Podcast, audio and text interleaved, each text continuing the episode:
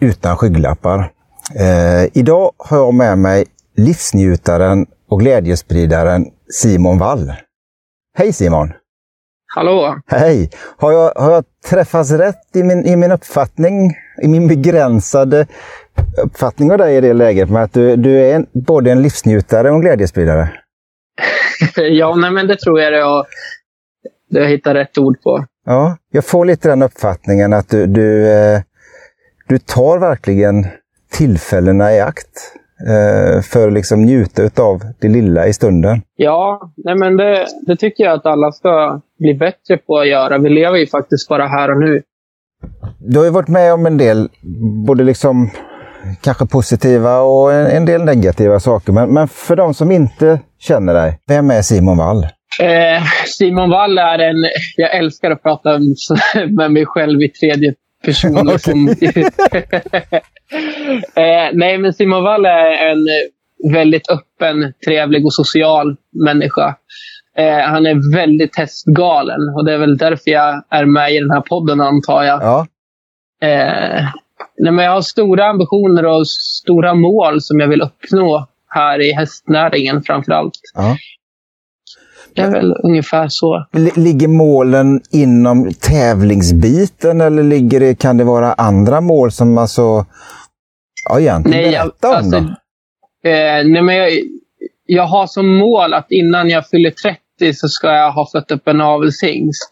Okej. Eh, så jag har ju inte jättemånga år på mig innan.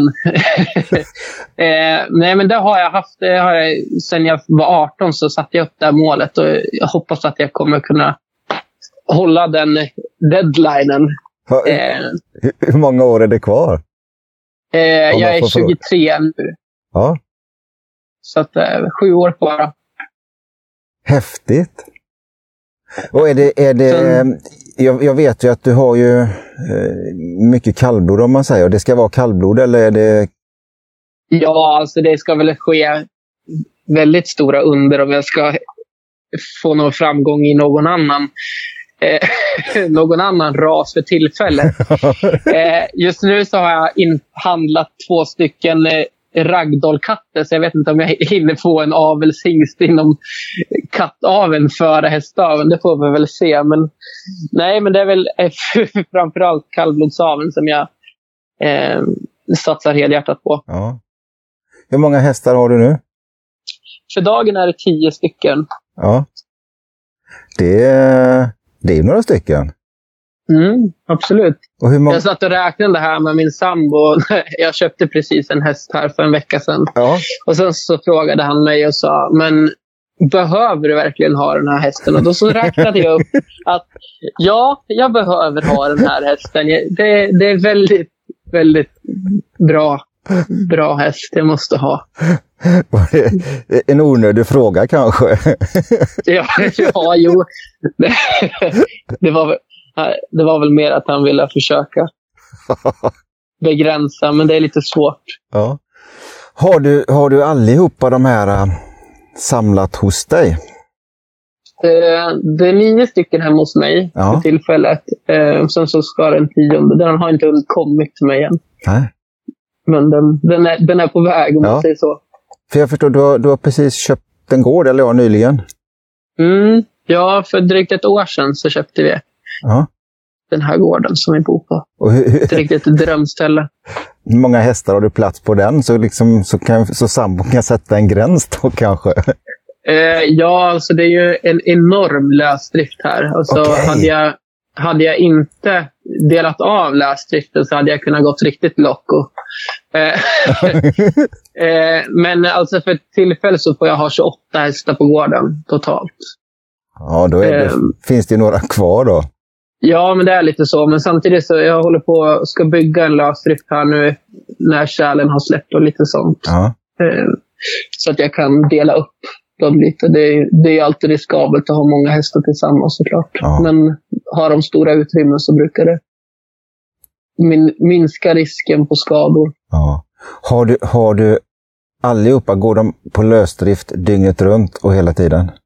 Mm, det gör de. Ja. Vad, vad, liksom, eh, vad upplever du för fördelar med den biten? Eh, nej, men jag framförallt väldigt friska och glada, sunda hästar. Ja. Um, och just också att um, de, de sköter ju sig själv. De har sina egna rutiner. Utan de har ju fri tillgång på hö och vatten och, och sen har de sin ligghall och hage. Så att de har ju sina, sin sov och matklocka och, och allting. Det sköter de själv. Det, Människan har inte, eller ja, men jag har inte förstört den för dem så, som många tävlingsstall gör, tycker jag. Ja. Det, de, de, hästarna vet, alltså de, de är ju så rut- rutindjur så att det, för, för mina hästar spelar det ingen roll om jag kommer och kör klockan eh, tio en förmiddag eller om jag kör klockan tio på kvällen. För att de, de är alltid ätna och de är alltid sovna och, och ja, all, allting är klart. Ja. De, de, de har ju sina egna rutiner. Det är nog det bästa. Och sen är jag rätt lat utav mig också. Jag skulle inte, jag skulle inte, jag skulle inte, jag skulle inte palla att ha tio hästar på box och kliva upp två timmar före jag ska åka och jobba för att behöva mocka och släppa ut hästarna. Utan de sköter sig själv.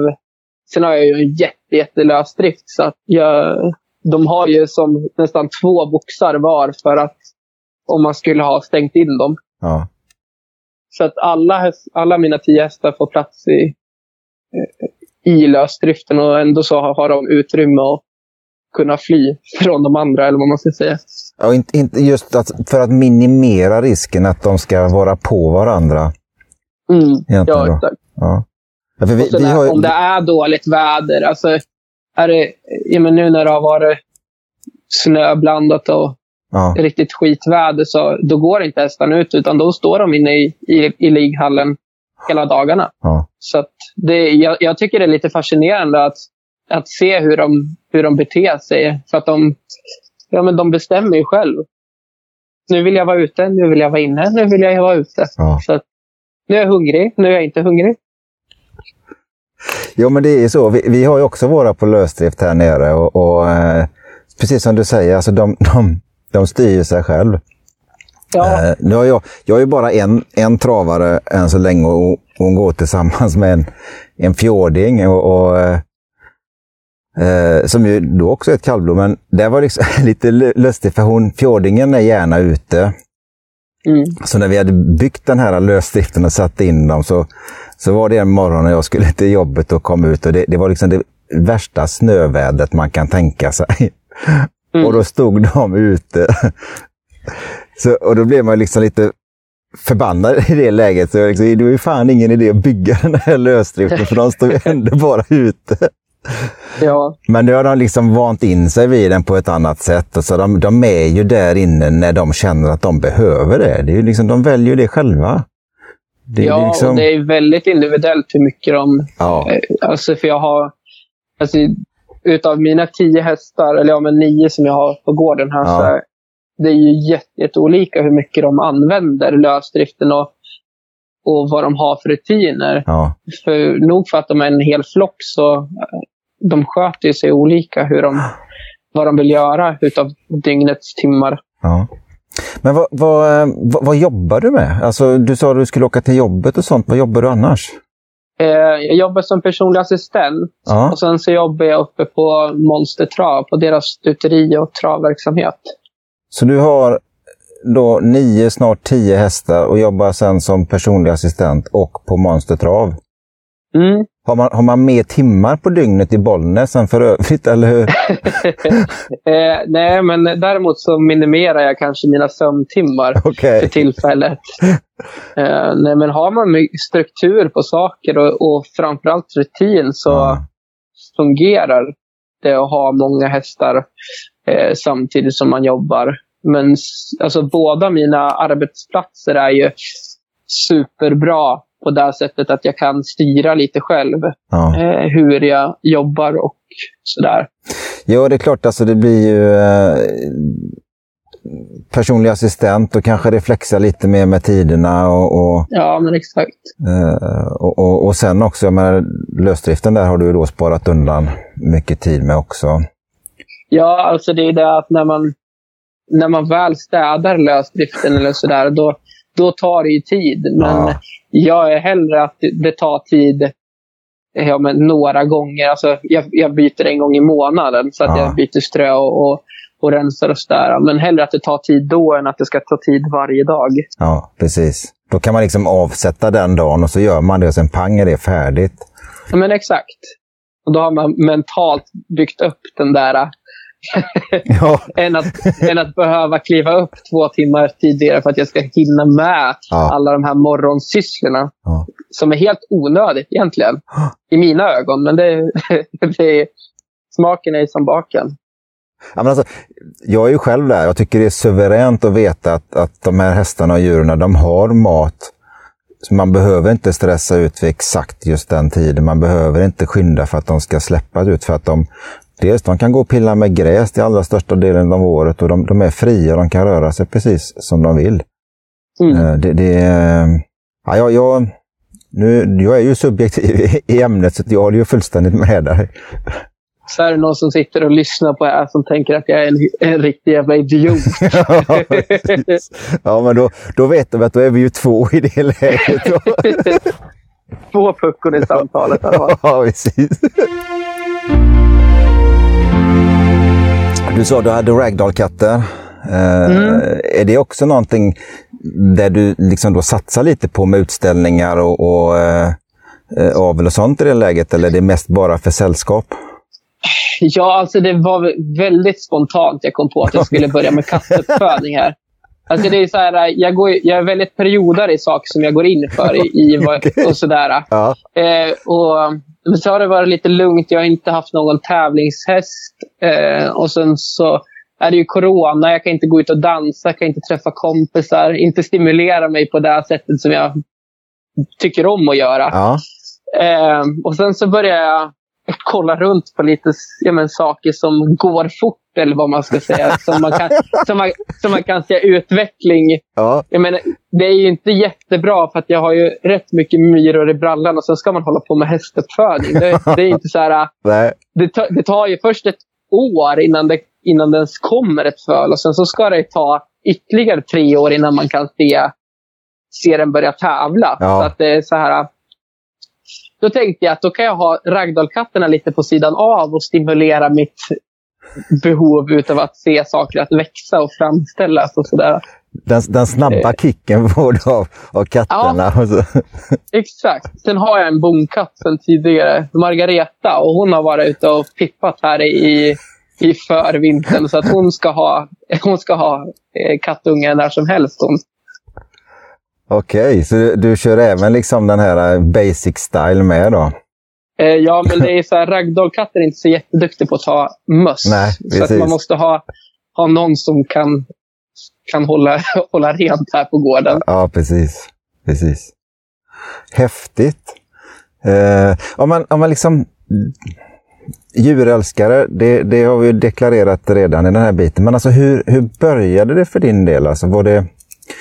Du växte Eh. upp, du växte, du växte upp i och runt omkring Bollnäs någonstans, har jag förstått det som. Mm, jag växte upp i Arbro. Ja, Det, det är jag och Peter Stormare. okej. Eh, när jag växte upp i Arbro, eh, mm, min pappa är jätte, jätte mot pälsdjur. Så att jag Okej. fick ju inte ha, ha några djur hemma. Eh, jag fick en guldfisk när jag fyllde sju. och, och den försökte jag väl ha... alltså jag, ja, men jag matade väl den två gånger om dagen. Det var väl där man...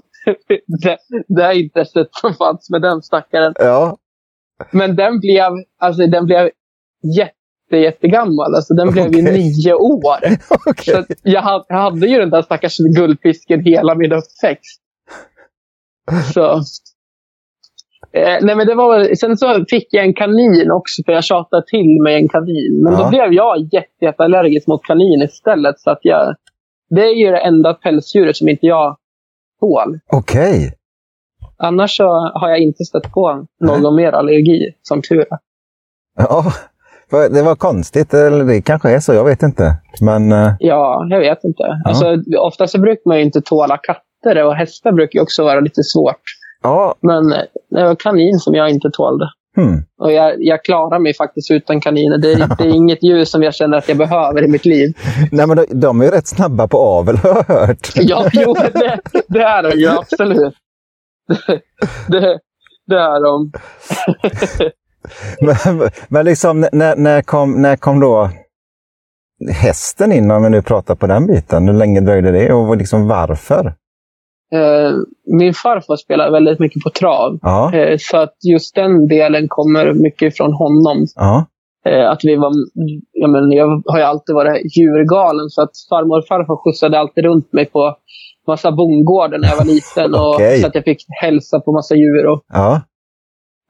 och farfar hade någon, var delägare i någon travhäst också så att vi åkte och hälsade på den. Så att jag fick klappa och lite sånt där. ja. Men sen så hade jag en granne som var barnvakt åt mig, eller ja, när jag var yngre. Typ när jag var ja, sex, sju år. ja. Och hon gick på ridskola en gång i veckan. Så då fick jag följa med till ridskolan och det är väl där jag började fastna mer för hästar och att ja. jag började på ridskola. Okej. Men hur länge, hur länge gick du där? och liksom var det... Där får man ju testa på, det är ju framförallt eh, dressyr och hoppning och sådana grejer. Vad, liksom, vad, vad, vad var det som du fastnade för där? Ja, så jag gick ju på en lite speciell ridskola. Okej. Hon, hon, hon gjorde ju allt med sina hästar. Vi hade västernridning och vi hade turnéspel och det var massa sånt här. Ja, gymkana. Det var allt, allt precis som jag behövde när jag var liten. Ja. Eh, men sen så kändes det som att jag kom, alltså när jag började komma, jag menar, i högstadiet, så, ja, man vill ju ingenting annat än att få sig en egen häst eller ponny. Ja. Man vill ju ut och galoppera på åkrar och Ja.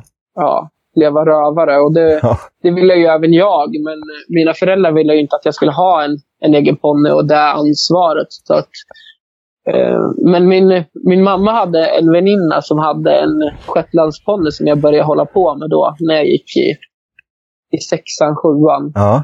Så jag hade honom hela högstadiet. Men jag kom in i puberteten och då blir ju shetlandsponnys lite svår Ja. för, för killar. Eh, så då blev det att jag började köra honom istället. Då körde hon in, in honom till mig Ja. eh, så att jag kunde fortsätta att hålla på med honom. Ja. Eh, men sen kommer det till en gräns att man känner att shetlandsponnys inte är... Jag menar, man, man har nått alla växlar eller vad man ska säga. Ja, ja, precis. Eh, så då slutade jag hålla på med honom. Och, och det var ju ungefär... Ja, jag gick väl kanske i nian, första året på gymnasiet. Och då kom jag i kontakt med Karl-Anders Hansson, en, en B-tränare här på Bollnäs. Ja. Eh, så jag började hjälpa honom med lite travhästar som han hade.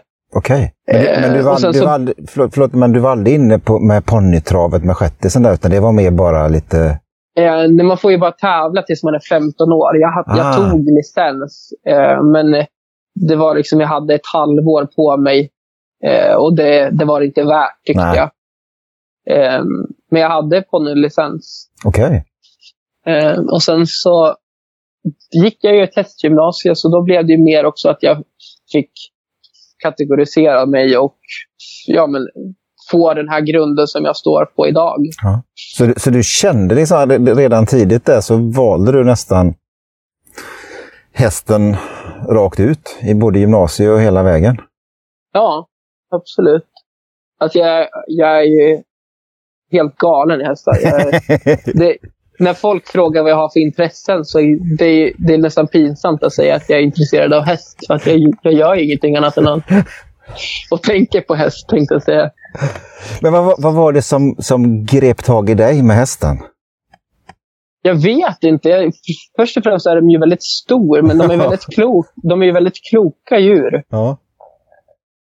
Och sen så är ju den här, den här alltså, adrenalinpåslaget när man kan släppa av en häst. Alltså i, det är helt fantastiskt. Ja. Ja, det, går det, så fort.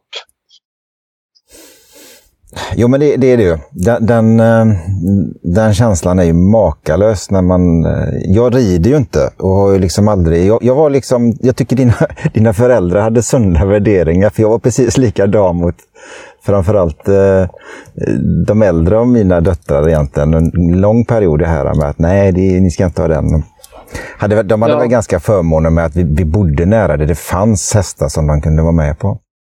Mm. Men, men, så jag har liksom aldrig ridit, men att köra just den här förmånen, att sitta bakom och köra och känna den kraften i de farterna, det, det är skithäftigt. Ja, och sen framförallt när man har samspel med, ja. med djuret så att man, när man känner varandra, det är riktigt häftigt. Ja. Och vart, vart tog du vägen sen efter, eh, efter gymnasiet då?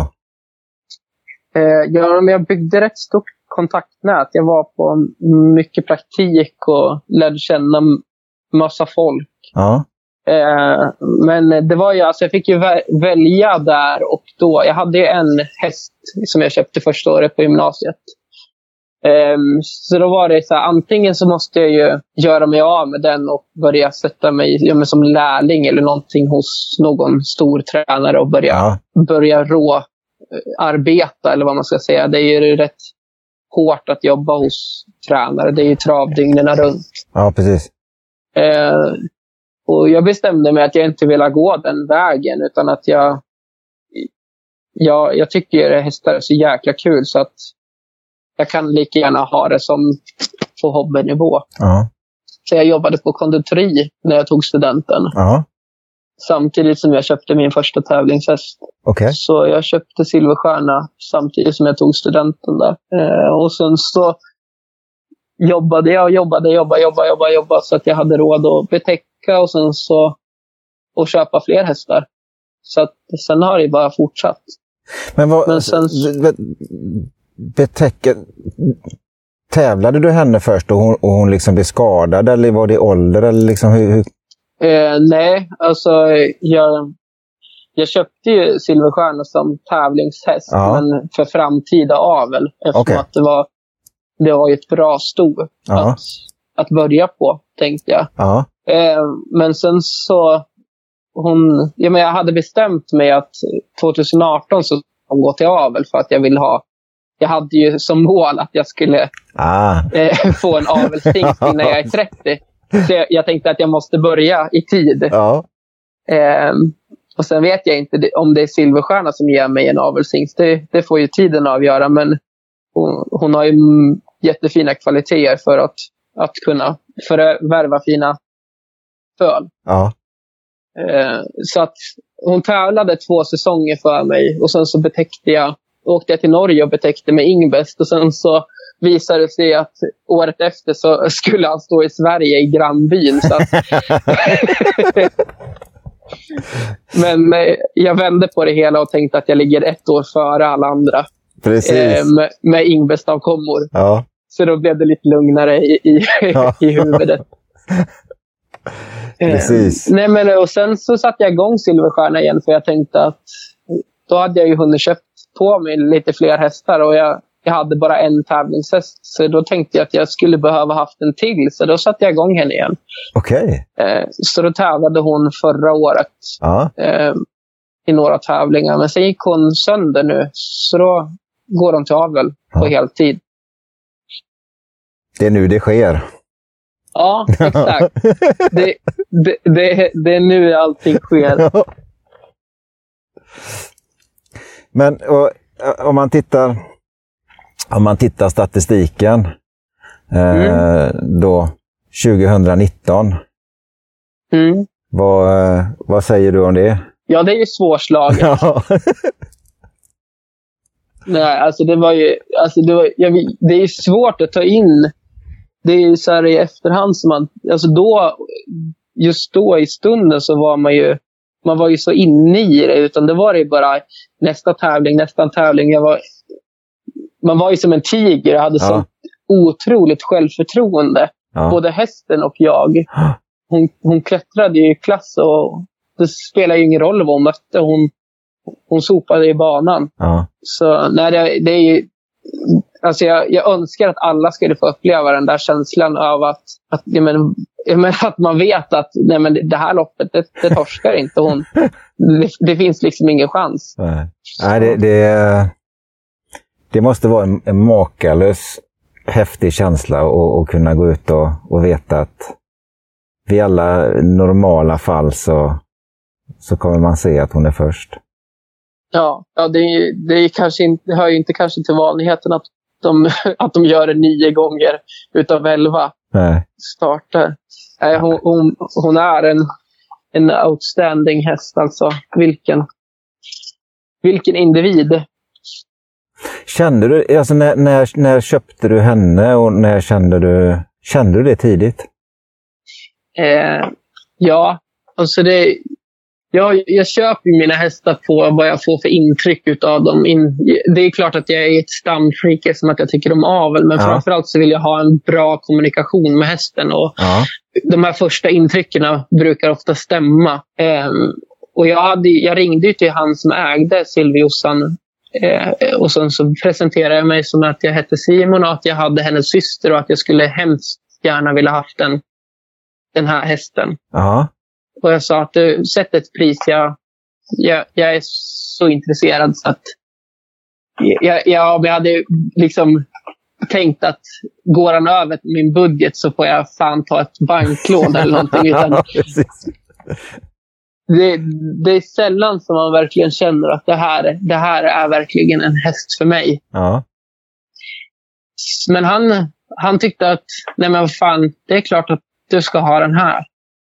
Så han sålde den till mig. Och, eh, vi, ja, men det tog ett tag. Alltså hon hade ju stått ett halvår då så att, på fri tillgång, så att hon var ju stor som ett avelsto. eh, så det tog ett, ett, ett halvår innan, innan vi hade bantat och börjat komma igång och sådär. Ja. Eh, och sen så passade jag på att bryta benet, tänkte säga, bryta knä alltihopa. Så då blev det ett halvår, år borta, bara den delen. Och sen så tog det fart, hela karusellen. Okej. Okay. Men, men alltså, det, det, låter på det som att du inte du kände inte det här uh, i träningen? Att, att jo, liksom... alltså, jag, all, det, är, det är, alltså om man tänker så här. Den här hästen hon har ju sån otrolig personlighet. Ja. Hon vet exakt när det gäller. Okay. Hon, hon, vet precis när, när det krävs någonting av henne. Uh -huh. um, så det tog, det tog mig tre månader. Alltså jag skrittade henne i, i tre månader. Um, två timmar varje dag uh -huh. för att få henne smal. Uh -huh. Eller ja, men i, i trim. Så sen så när jag började sätta igång henne, hon har ju otrolig fysik, så att det tog en och en halv månad. Sen så gick hon samma intervaller som Silverjossan, eller som Silverstjärna gjorde. Okej. Okay. Så att hon har... Det var ju då som jag kände men alltså jag, hade, jag hade inte så stor erfarenhet. Nej. Eh, och tänkte ju att ja, men det här är ju normalt. Fast det var inte normalt. Så att när, när jag åker in på banjobb, eh, Peter då, som har kört mina hästar, så sa jag Peter kan du komma och provköra eh, Silviossan åt mig. Jag hittar inte balansen på henne. Nej, nej. Eh, så då hjälpte han mig att balansera. Och så sa Peter till mig att Simon, den här får du det här, det här är en bra häst det här. Och jag bara, ja, men jag har ju silverstjärna tänkte jag. eh, så, så sa han, han bara, den här kan vi köra 25 i sommar. Och, och, då, och då hade ju, hon hade ju rekord på 35, och så jag tänkte, ja, ja, men han, han tog väl i. Precis. Men jag tror inte han heller tänkte att det skulle... skulle alltså att vi hade den, den här tiden framför oss som, som vi har haft. Nej. Så. Nej, men det, det, måste jag väl kunna ändå säga att jag har vetat hela tiden att det har varit en, en bra häst. Men sen att hon skulle ha varit så här bra så fort, det, det kan jag inte säga. Nej. och just också att, att lyckas och få ut det. Ja. Och få absolut. det att funka på banan med. Det... Men det är väl lite så med de här, de här hästarna som, som är så medveten. de, de, de, har, de har redan allting under kontroll. De ligger steget före. Och det har ju varit en, en stor lärdom för, för min del. Att jag, jag har ju fått, jag, men, jag har fått vara med på en sån här resa och sen samtidigt har jag blivit, jag men, utvecklat mig och inte tagit saker för givet utan att man måste verkligen vara med i både tanken och sätt hur man gör. Ja, ja men det, det, just det här att du, att du tanken med att ja, men jag har ju silverstjärna och, och att i det läget kanske då gå in och, och individ eh, sätta dem istället. Alltså att eh, nej, det här är inte silverstjärna, det här är silverjossan. Mm. Det, är det någonting som du liksom kan tänka och känna och så även ta med dig i, i, i träningen av de här andra hästarna? Då? Ja, absolut. Men sen är det ju också, man blir kräsen när man har haft två, två jättebra eh, hästar. Då vill man ju inte åka runt med något halv, halvbra. Utan, och det har nog varit den största eh, saken för mig nu. När jag har liksom åkt och, och kollat på lite hästar och, ja. och provkört och sånt här. Att jag tycker att det är så många som är dåliga. Men det är också så här att när man har, när man väl kört bra hästar, då vill man inte ha, ha någonting annat heller. Nej. Så då får det hellre ta tid att hitta de där guldkornen än att traggla runt med någonting halvdant. Men känner du att det kan ge någon typ av sorts eh, alltså prestationsångest i den här, kanske inte just med, med, med de silverstjärnor och silver, men alltså just köpet av och, och förvaltandet av den, de nya hästarna. Att liksom, du, du jämför så mycket så att man, man har kanske ja, svårt att se individen när man sitter bakom en helt ny häst. Eh, alltså det tar ju alltid lång tid innan man lär känna en häst. Ja. Eh, och det är ju, alltså jag har ju köpt på mig lite hästar nu som jag tyckte var lite intressant och sådär. Och det, det tar tid innan man, man lär känna varandra och innan man hittar varandra. För man, man, alltså jag jobbar inom system. Alltså det här systemet fungerar på min gård med, med mig, vad jag trivs med. Ja. Och då måste ju hästarna också, ja, men först ska de träna in sig på, på mitt sätt och sen så ska de fungera också på det här sättet. Annars är det ingen idé att, eh, att, att vi har, att, att jag har den hästen i träning om det inte den fungerar Nej. för mig. Då Nej, måste precis. jag såklart att rannsaka mig själv och sälja hästen eller, eller lämna den i träning hos någon annan. Mm. Men där tycker jag många gör fel i att allting ska gå så himla fort. Man, man köper hästen och sen så går det två veckor så är man ute och tävlar. Alltså, man, man hinner inte lära känna hästen på så kort tid. Nej. Utan det, jag vill ha, ha en riktig relation med min häst innan jag, åker, innan jag börjar tävla så att jag vet vad, vad jag ger mig in på för någonting. Vad, vad, vad, vad gör du för att få den relationen? Ja, alltså det är ju bara umgås med dem så mycket som möjligt. Är det... Det, är, det är träna, träna, träna, träna tills man hittar nycklarna. Ja. Och sen är jag är så ung, så jag har ju, det är skillnad mot de här, de här som har mött så otroligt många hästar som vet att ja, det här är en sån här typ av häst. Då, då kan jag göra på det här sättet.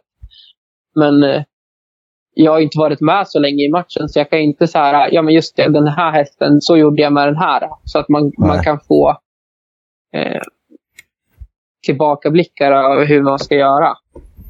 Nej, men er, erfarenheten som kommer av att ha många... Ja, men exakt. Men om, om, du tittar på de hästarna du har nu, kan, kan du liksom mm. säga att, att det är, är det, är det samma typ av personlighet på dem eller, eller skiljer det?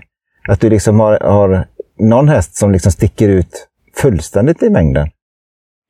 Eh, nej, alltså de, jag, jag har ju egentligen min typ av häst, vad jag tycker om för, för typ av häst ja. och vad jag gillar för temperament. Och jag, jag gillar ju energiska hästar som, som vill arbeta och, och som tycker det är kul. Ja. Eh, så att all, alla mina hästar är väldigt alltså, på och det är ingen av dem som är någon mjäkig som inte tar i om man säger så. Nej. Utan alla mina hästar är väldigt arbetsvilliga och, och ställer upp på allt. Det spelar ingen roll vad man kräver av dem så, så säger de bara ja, absolut. Och det är dit man, man vill ju ha förtroende. Alltså testen ska ha förtroende för, för mig och att jag ska ha förtroende för den. Ja. Skulle du säga det med att, att, att de är också livsnjutare? Mm, ja, absolut. Ja. Så jag har ju också gått på nitlotter. Alltså när jag har ju eh, fått, jag har köpt två stycken som jag trodde att det här skulle bli så himla bra. Ja. Men jag, jag fick ju sälja för att det var ju inte, det var inte min typ av häst och vi klickade inte. Och det är ju svårt att begära någonting av en häst som inte är intresserad. Nej. Och det är väl därför jag har, har, har den här typen av hästar som är lite väl ambitiösa åt det nerviga hållet. För att jag, jag trivs i, i, med den typen. Det, låter, det låter ju nästan då som att de, de speglar din personlighet, alltså väldigt aktiv, väldigt liksom på och väldigt rakt av. Ska, Ja, ska hända absolut, mycket. det Ska är väl vara... så. Och sen så blir det ju, alltså när man, när man umgås så he, hela tiden och tränar och sådär, så, så blir det ju automatiskt att man, de, de blir ju lite, lite lika i, i, i sättet hur man hanterar dem och sådär. Ja, det, det, det, det är häftigt att, att se hur de funkar faktiskt. Och hur de, just det här hur de anpassar sig efter hur de blir, som du säger, hanterade och, och lär sig hur de ska bli hanterade. Mm. Jag tror du skrev... Eh, Jossan är skadad nu, eller? Mm. Hon har varit och brallat i hagen så att hon står konvalescent här nu i två månader. Ja. Vad var det som hände med henne? Eh, hon har, ja, alltså det, det visste varken jag eller veterinären, men någon, någonting har hon gjort i hagen. Ja. Det var ingen träningsrelaterad skada, utan hon, ja, hon, hon har brallat i hagen och eh, har fått ja, ja, en, en skada. Då. Ja. Så hon ska stå konvalescent två månader och sen så får vi se hur, hur det ser ut. Eh, veterinären var positiv i alla fall. Att jag, jag, jag behövde inte tänka avelsboxen. Eh, utan han, han trodde att hon... Eh, det var ingen vävnad som var trasig i, i, eh, på senorna. Så att han, Nej. han, han trodde att det skulle kunna gå och lösa. Så det hoppas vi väl på. Ja, ja det, det får vi hoppas på. Och det är ju den här fruktansvärt sega tiden när, när liksom, jag kan tänka mig speciellt nu då när du vet kapaciteten och, och skulle fortsätta på, på framgångssagan. Ja, och sen så är det lite så här att jag, eh, jag har ju en plan med henne också. Att jag hade tänkt att hon skulle gå bara i år och sen Ja. så skulle hon gå, gå till avel nästa år. Så att eh, vi, vi får väl se hur, hur det här ser ut. Eh, hennes skada och lite sånt där. Eh, för det, ja, alltså tar, tar, behöver hon ha lång läktid så är det ju lika bra att, hon, att jag betäcker henne. Mm. Men eh, det, vi får väl se vad veterinären säger. Men det, alltså jag kan ju tänka mig, jag har ju sett lite på, för, för jag, faktum är jag har ett varmblod eh, som Mm. är min och som också har haft eh, väldigt mycket eh, otur. Eh, massa konstiga olyckor och grejer. Eh, och det jag, hon, hon är också väldigt, väldigt snabb tillbaka till nivån hon var innan. Mm. Eh, och, och har ett, eh, skulle jag säga, nu sista skadan här vet vi liksom inte riktigt vad han landar ner i, men, men eh, ett gott läkkött. Mm. Eh, och, och eh, i, I och med att du berättade att hon, du skrittade henne mycket och, och hon kom tillbaka så att, eh, jag menar veterinären säger det, så kommer du se resultat ganska fort. Eh, skulle jag tro, liksom, på vart, vart det vänder och vart det tar vägen. Ja, absolut. Och det, det är ju veterinären som får bestämma hur Mm. framtiden ser ut. Jag har ju fått vad jag kan göra i, förebyggande syfte och jag följer ju det slaviskt såklart. För jag, jag vill ju ha tillbaka en sån här häst såklart. Ja, det är klart. Det förstår jag. Det är ju, det är ju min stöttepelare för tillfället. Ja. Det är hon som försörjer hela, hela verksamheten. Jaha. Ja, då eh, känn ingen press Jossan. Nej, det, det är ju så. Men i de mörkaste nätterna lyser stjärnorna som klara. precis, precis. Men de här andra hästarna, är det liksom, är det, jag har ju inte skarat in mig så jättemycket. Är det en del för avel och en del kanske som är unghästar och sånt? Eller hur ser, vad, liksom, vad ser för övrigt framtiden ut för det? Ja, alltså alla... Jag har ju bara ston och de är ju köpt för framtida avel allihopa. Eh, det är ju en linje som jag tycker har varit väldigt intressanta och sådär. Eh, men sen är det, jag har några fina unghästar Ja, på gång. Eh, men sen så får vi ju, det är lite svårt att, att försöka slå sig in och tänka att de ska vara med i årgångsfinalerna mot Persson och Tjomsland och de här. Man får ju tänka att man får ha ett långsiktigt mål med dem och att de, att de hinner tjäna sina pengar ändå. ja. Men det är, Eh. du, du har några, finns, det, finns det någon av dem som du känner att det här kan komma igång? Ja, absolut. Alltså Ja. jag, har, jag har sex hästar som jag tränar för tillfället. Ja, Eh, då är det tre stycken treåringar och sen så har jag en fyraåring. Och sen är det Silviossan och sen har jag ett varmblod också som jag köpte som lite projekt här i höstas. okej. Eh, nej men alltså absolut. Jag, jag tror att alla de här är igång och, och tävlar i, i höst i alla fall. Det är spännande. Ja, man måste ju hålla, hålla motivationen och lågan uppe. Ja, men alltså en del, en del utav dem, alltså att du, att du känner liksom även treåringarna är igång och ska köras så pass snabbt ändå, det är ju, då finns det ju lite, kanske Ja, lite mer, mer hopp än vanligt. Ja. Nej, men jag är jättenöjd med alla hästar som jag har. Så att det, det är ingen som jag skulle vilja göra mig av med. Nej. Ja, hur har du det? Alltså, har du, så att, har du bana och sånt på, på gården eller finns det skogsvägar eller hur har du det med, med sånt runt omkring? Eh, ja, alltså hit på den här gården som vi köpte nu, där har jag... Eh, vi håller på och anlägger en, en rak bana här. Ja, Eh, så att den blir väl klar till sommaren, tanken. ja, Så det, det är väl det som jag kommer kunna ha och träna på. Det är lite dåligt eh, annars. Jag, men jag, har, jag bor ju bara tio minuter från travbanan så att jag får ju lasta och, och, ja. och köra in hästarna eh, för tillfället. Då. Mm. Men jag tycker att det går bra. Det, det är ju otroligt lämpligt att, att ha Bollnäs-travets träningsmöjligheter Ja. så pass nära. ja, det är ju vad jag förstår så är ju Bollnäs bana en av de bättre vi har här i landet. Mm, ja, absolut. Om vi ska summera ihop det här Simon. Jag tycker det var skitkul att få sitta och prata med dig och få höra om, liksom, om, om ja, egentligen om, om ditt liv i, i, i det stora hela och, och varför du är där du är. Eh, du pratade om att du har, liksom ett av målen är den här eh, avelshingsten som du ska ha. Men, men liksom, vad, har du satt något, någon topp? Du kan, du kan idag ha 28 hästar på gården och sånt där. Liksom, men, men liksom, har du stor hästtränarambitioner eller är det att hålla dig med på... Nej, utan alltså...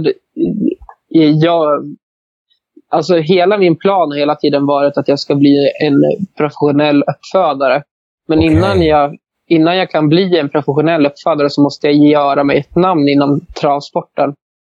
Ehm, och sen framförallt så har jag haft en tanke att jag ska ha tävlat fram de ston jag sätter i avel för att jag ska kunna veta vad jag ska lägga för hingst på henne till exempel. Okej. Ehm, så det är väl framförallt det jag håller på med för tillfället. Att jag, jag vill försöka bygga ett namn så att i framtiden att jag ska kunna ta ett steg tillbaka och leverera fina avkommor till de eh, talangfulla tränare som finns ute i, i, i, i Sverige. Det, det är ju en, en ganska klar strategi. Ja, sen får vi se om det lyckas. Men jag har ju, det har ju gått bra än så länge, tänkte jag säga. Ja. Ja, varför skulle det inte? Eller hur? Varför skulle det inte lyckas? Eller hur? Ja, ja nej, men exakt. Nej, det, man får väl prova sig fram. Och Ja. sen, är- men det, jag, jag, tycker att det är skönt att försöka. Sen får, kan, alltså livet har ju absolut sin vändning hela tiden och åt olika håll. Men har man någon slags utav plan så kan det vara ändå skönt att ha någonting att, att luta sig mot. Ja. Ja, men alltså...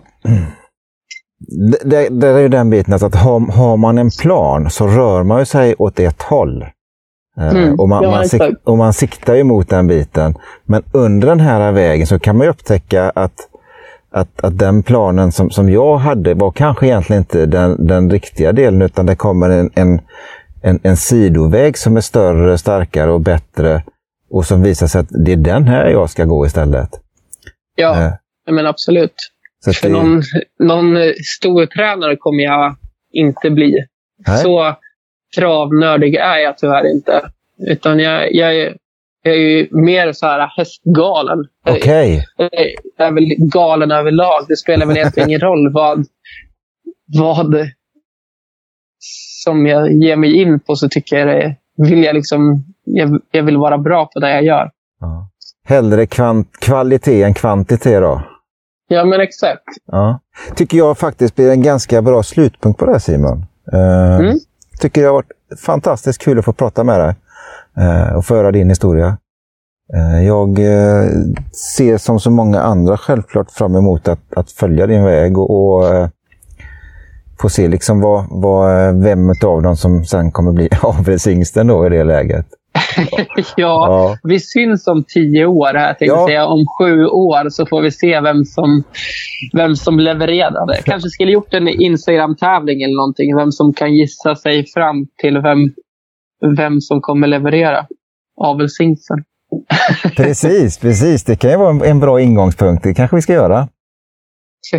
Och så, så kör vi en återkoppling om sju år och så ser vi vad det blir. Det, det här är, fan, nu har ju vi en plan. Ja, men då har vi visualiserat här nu i en timme. du, tack så mycket och, och ha det gott Simon. Ja, men detsamma. Ha det bra.